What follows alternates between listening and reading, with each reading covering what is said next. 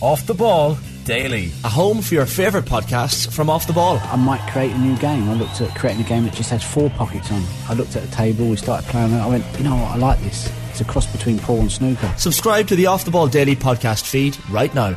OTB AM with Gillette Labs. Get the ultimate shave or your money back. Neon Night Edition available now turning our attention to matters Evan Ferguson because uh, the hype train does not stop. We're not going to get too carried away over in this country, but delighted to say Andy Naylor from The Athletic joins us on the show this morning to uh, touch on Brighton and Evan Ferguson and other issues as well. Andy, good morning. How are things?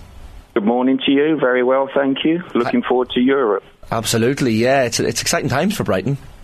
It certainly is, yeah. Uh, qualifying for Europe for the first time in the club's history and it's going to be the Europa League rather than the Europa Conference League because they have such a big goal difference advantage going into um, the end of the season. So, although they're not mathematically guaranteed Europa League at the moment, sixth place, that's what it's going to be in reality. We did want to talk to you about uh, about our own Evan Ferguson. We mentioned him at the top of the show as well today. He uh, scored another couple of goals at the weekend. He um, he's someone that every time we talk about on the show, Andy, we, we get a little bit of slack for maybe bumping up the hype train a little bit too much. But what's the what's the vibe around Evan Ferguson in Brighton? There's no doubt about it. He is a really exciting prospect. The way he's come through this season in, in his sort of first proper season in the first team, ten goals in 22 outings, which is pretty impressive at the level he's playing at. The most prolific teenager in the Premier League 18 years of age. What I really liked against Southampton uh, on Sunday in particular was his first goal, which was an important breakthrough. And it was just the shot 15 yards out, angled drive, didn't think twice, bang. And it was it was actually the velocity of the shot that um, I mean Alex McCarthy you could question the Southampton goalkeeper, but when you look at it again, I just don't think he was expecting it it as hard as it was. Yeah. Um, so he, he, just he's he just he's just got no fear uh, at all, Evan. And then for the second goal, really good work by Kaoru Mitoma, another of Brighton's young stars down the left, and he was in the right place to put it away. So um, yeah, he's made a really big uh, impression with not just goals, but just his all-round game. He, he does seem to have um, found that happy place between no fear and almost humility as well. Like he's he, absolutely yeah, yeah. And I know Shane has, Shane has interviewed him. I've never interviewed him, but he does come across as this guy that is absolutely soaked in confidence. But there's no real. He's not arrogant. He's kind of he's, he just seems to have, have gotten that balance maybe. Correct. Yeah, very humble when you speak to Evan. Yeah, there's there's no cockiness about him um, no no attitude. Um, I, I, think a lot of um, well, the praise for that perhaps goes down to his dad, um, Barry, who of course was a player, central defender.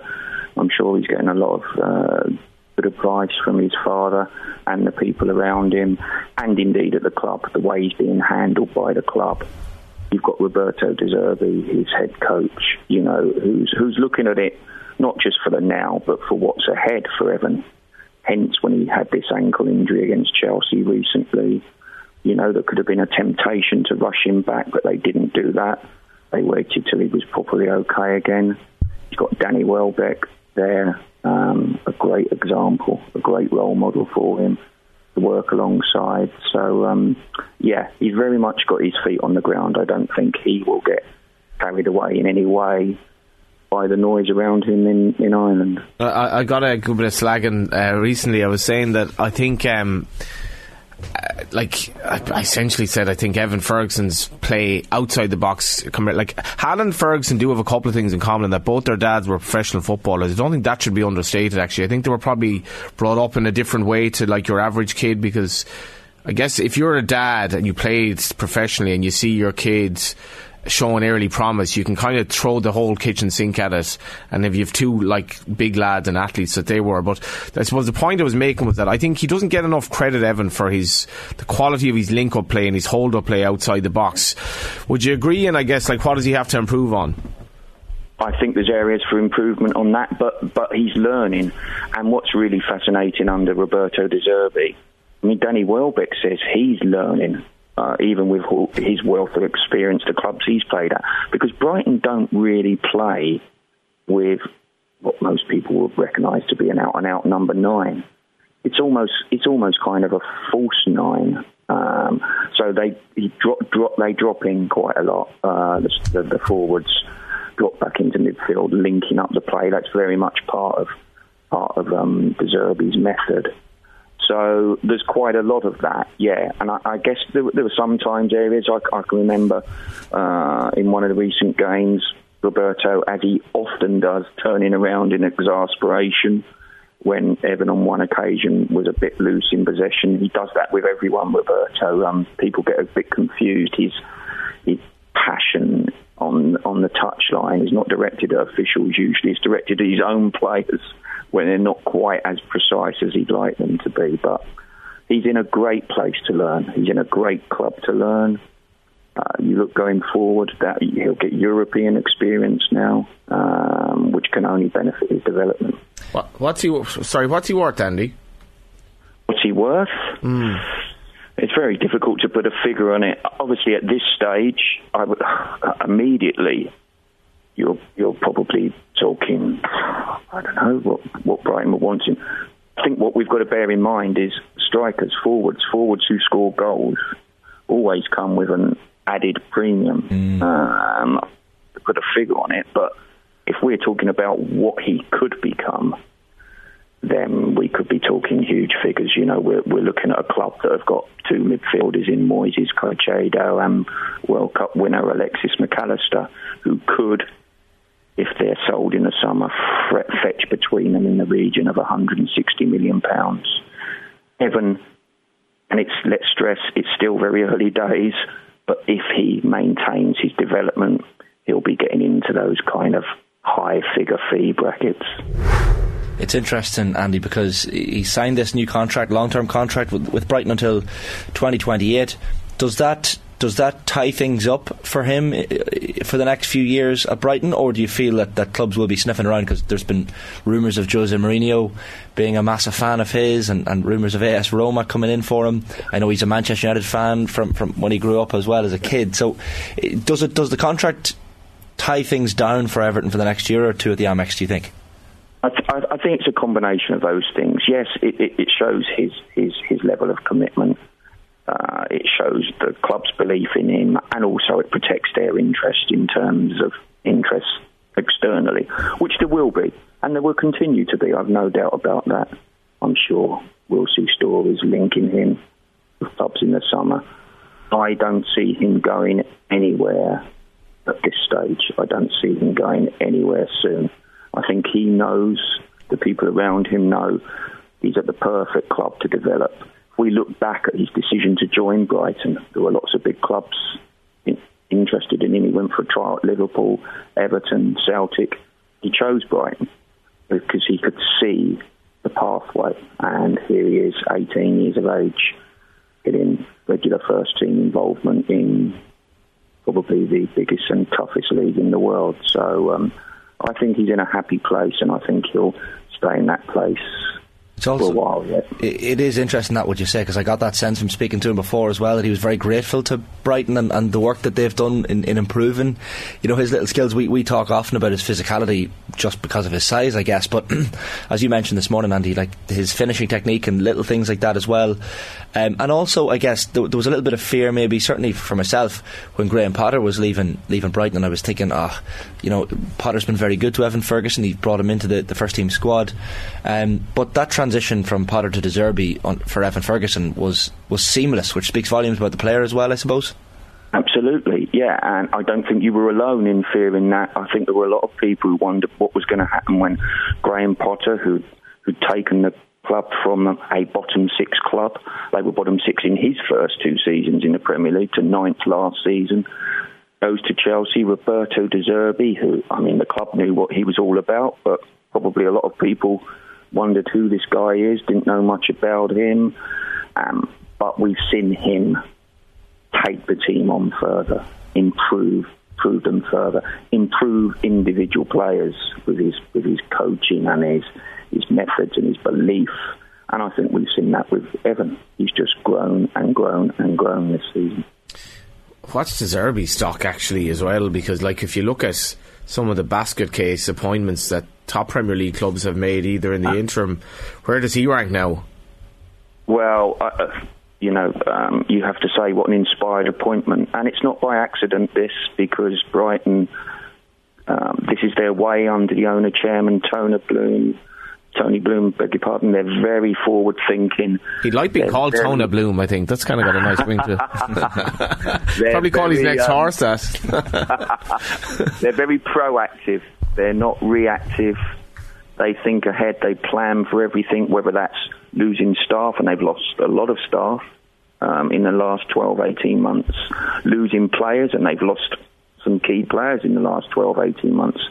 But there's always something in place. And with Roberto De Zerbi, they knew about his work at Sassuolo. They knew about his work briefly at Shakhtar Donetsk. Um, he was their number one choice, and it's proved to be, as I said, an inspired appointment when you look at where he's now taken the club. That that style of play they have um, of playing out with no fear, no fear at all, um, and um, yeah, you can only see a sort of um, bright future ahead. It's it's funny as well. Like that must be important for Evan Andy in the sense that like he's playing at a club that from the top down. Like if, Evan were thrown into like a so-called bigger club, but a club that's kind of all over the shop, like that could really stymie his development. Absolutely, and I think the the other thing, the other key thing you've got to remember, and there have been many examples of this in the past, let's just say big club X comes in, loads of money, uh, hypothetical world, he went.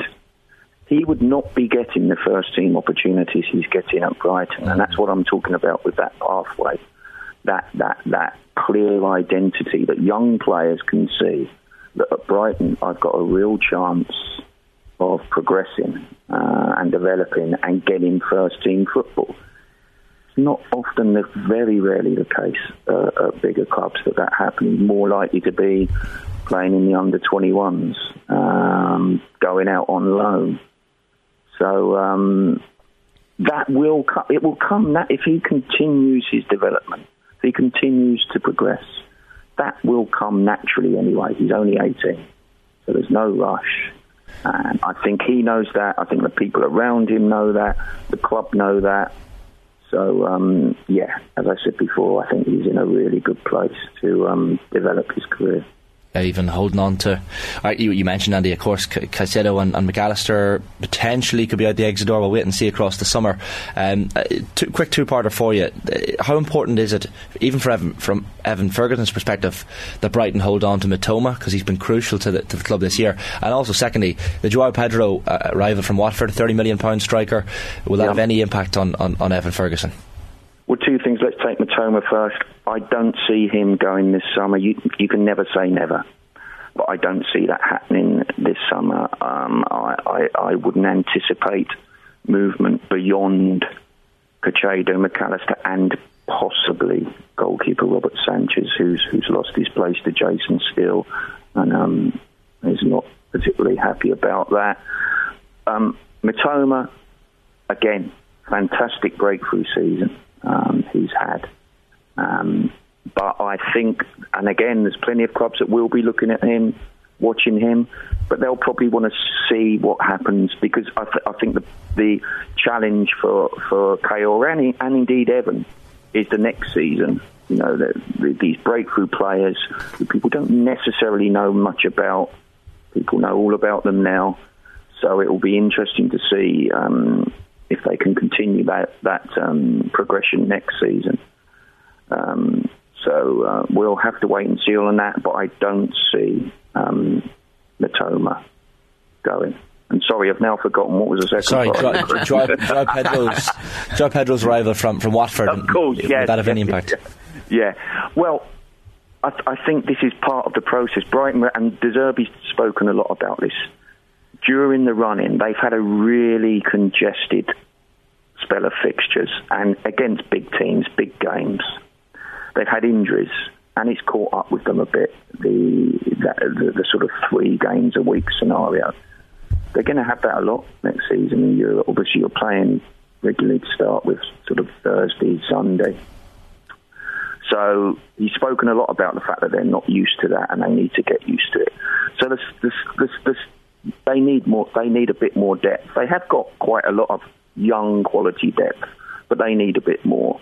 And you know they've they've made their intentions clear with with Joao Pedro, ten million pound more than the club have ever paid for a player. Uh, so they don't routinely splash out huge sums uh, transfer fees. Um, 21 year old, real kind of typical Brighton identity in terms of the type of players they like. Uh, Brazilian forward can play in quite a few different roles across the front line. And obviously, that adds from, from Evan's point of view, that increases the competition for forward places. But I think he'll still get plenty of opportunities. You know, domestically, they've got Premier League, Carabao Cup, FA Cup, then Europa League on top of that. Mm. So, um, there will still be plenty of opportunities for him, I'm sure. Just briefly, Andy, sorry, the, like this is the thing as well that I, I often fear for players in general, young players. The, the schedule is absolutely basket case. Now Evan has to come off like a fairly hectic schedule, playing Man City uh, tomorrow, but then he doesn't really have a rest because Ireland are in action in, yeah. in, a massive qualifier soon against Greece. Yeah. Yeah, exactly. Yeah, you've got the international element as well. But we've seen that with, I mean, eight, let's not forget, eight Brighton players went to the World Cup. Mm-hmm the likes of Mitoma, um, McAllister, Caicedo, Pervis Estupiñán, uh, Ecuadorian left back, who's another player who's had a really impressive first season. So they had a lot of players at the World Cup, and I think people have lost sight of that sometimes in the recent run-ins when some individual performances have perhaps not been at the level we've come to expect, and some of the team performances haven't been. A lot of these players are a bit drained, frankly, both physically, but as much as anything mentally as well. So you would like to think, you know, he's that that's that goes back to my point about De Zerbi and the way he's handled Evan. Um, you know, he's he's managing him carefully. He's managing his minutes carefully because he knows this is not just about Evan and Brighton now. This is about his long-term future too. Andy, great stuff. Thanks for joining us this morning. No problem at all. Good to speak to you. OTB AM with Gillette Labs. Get the ultimate shave or your money back. Neon Night Edition available now.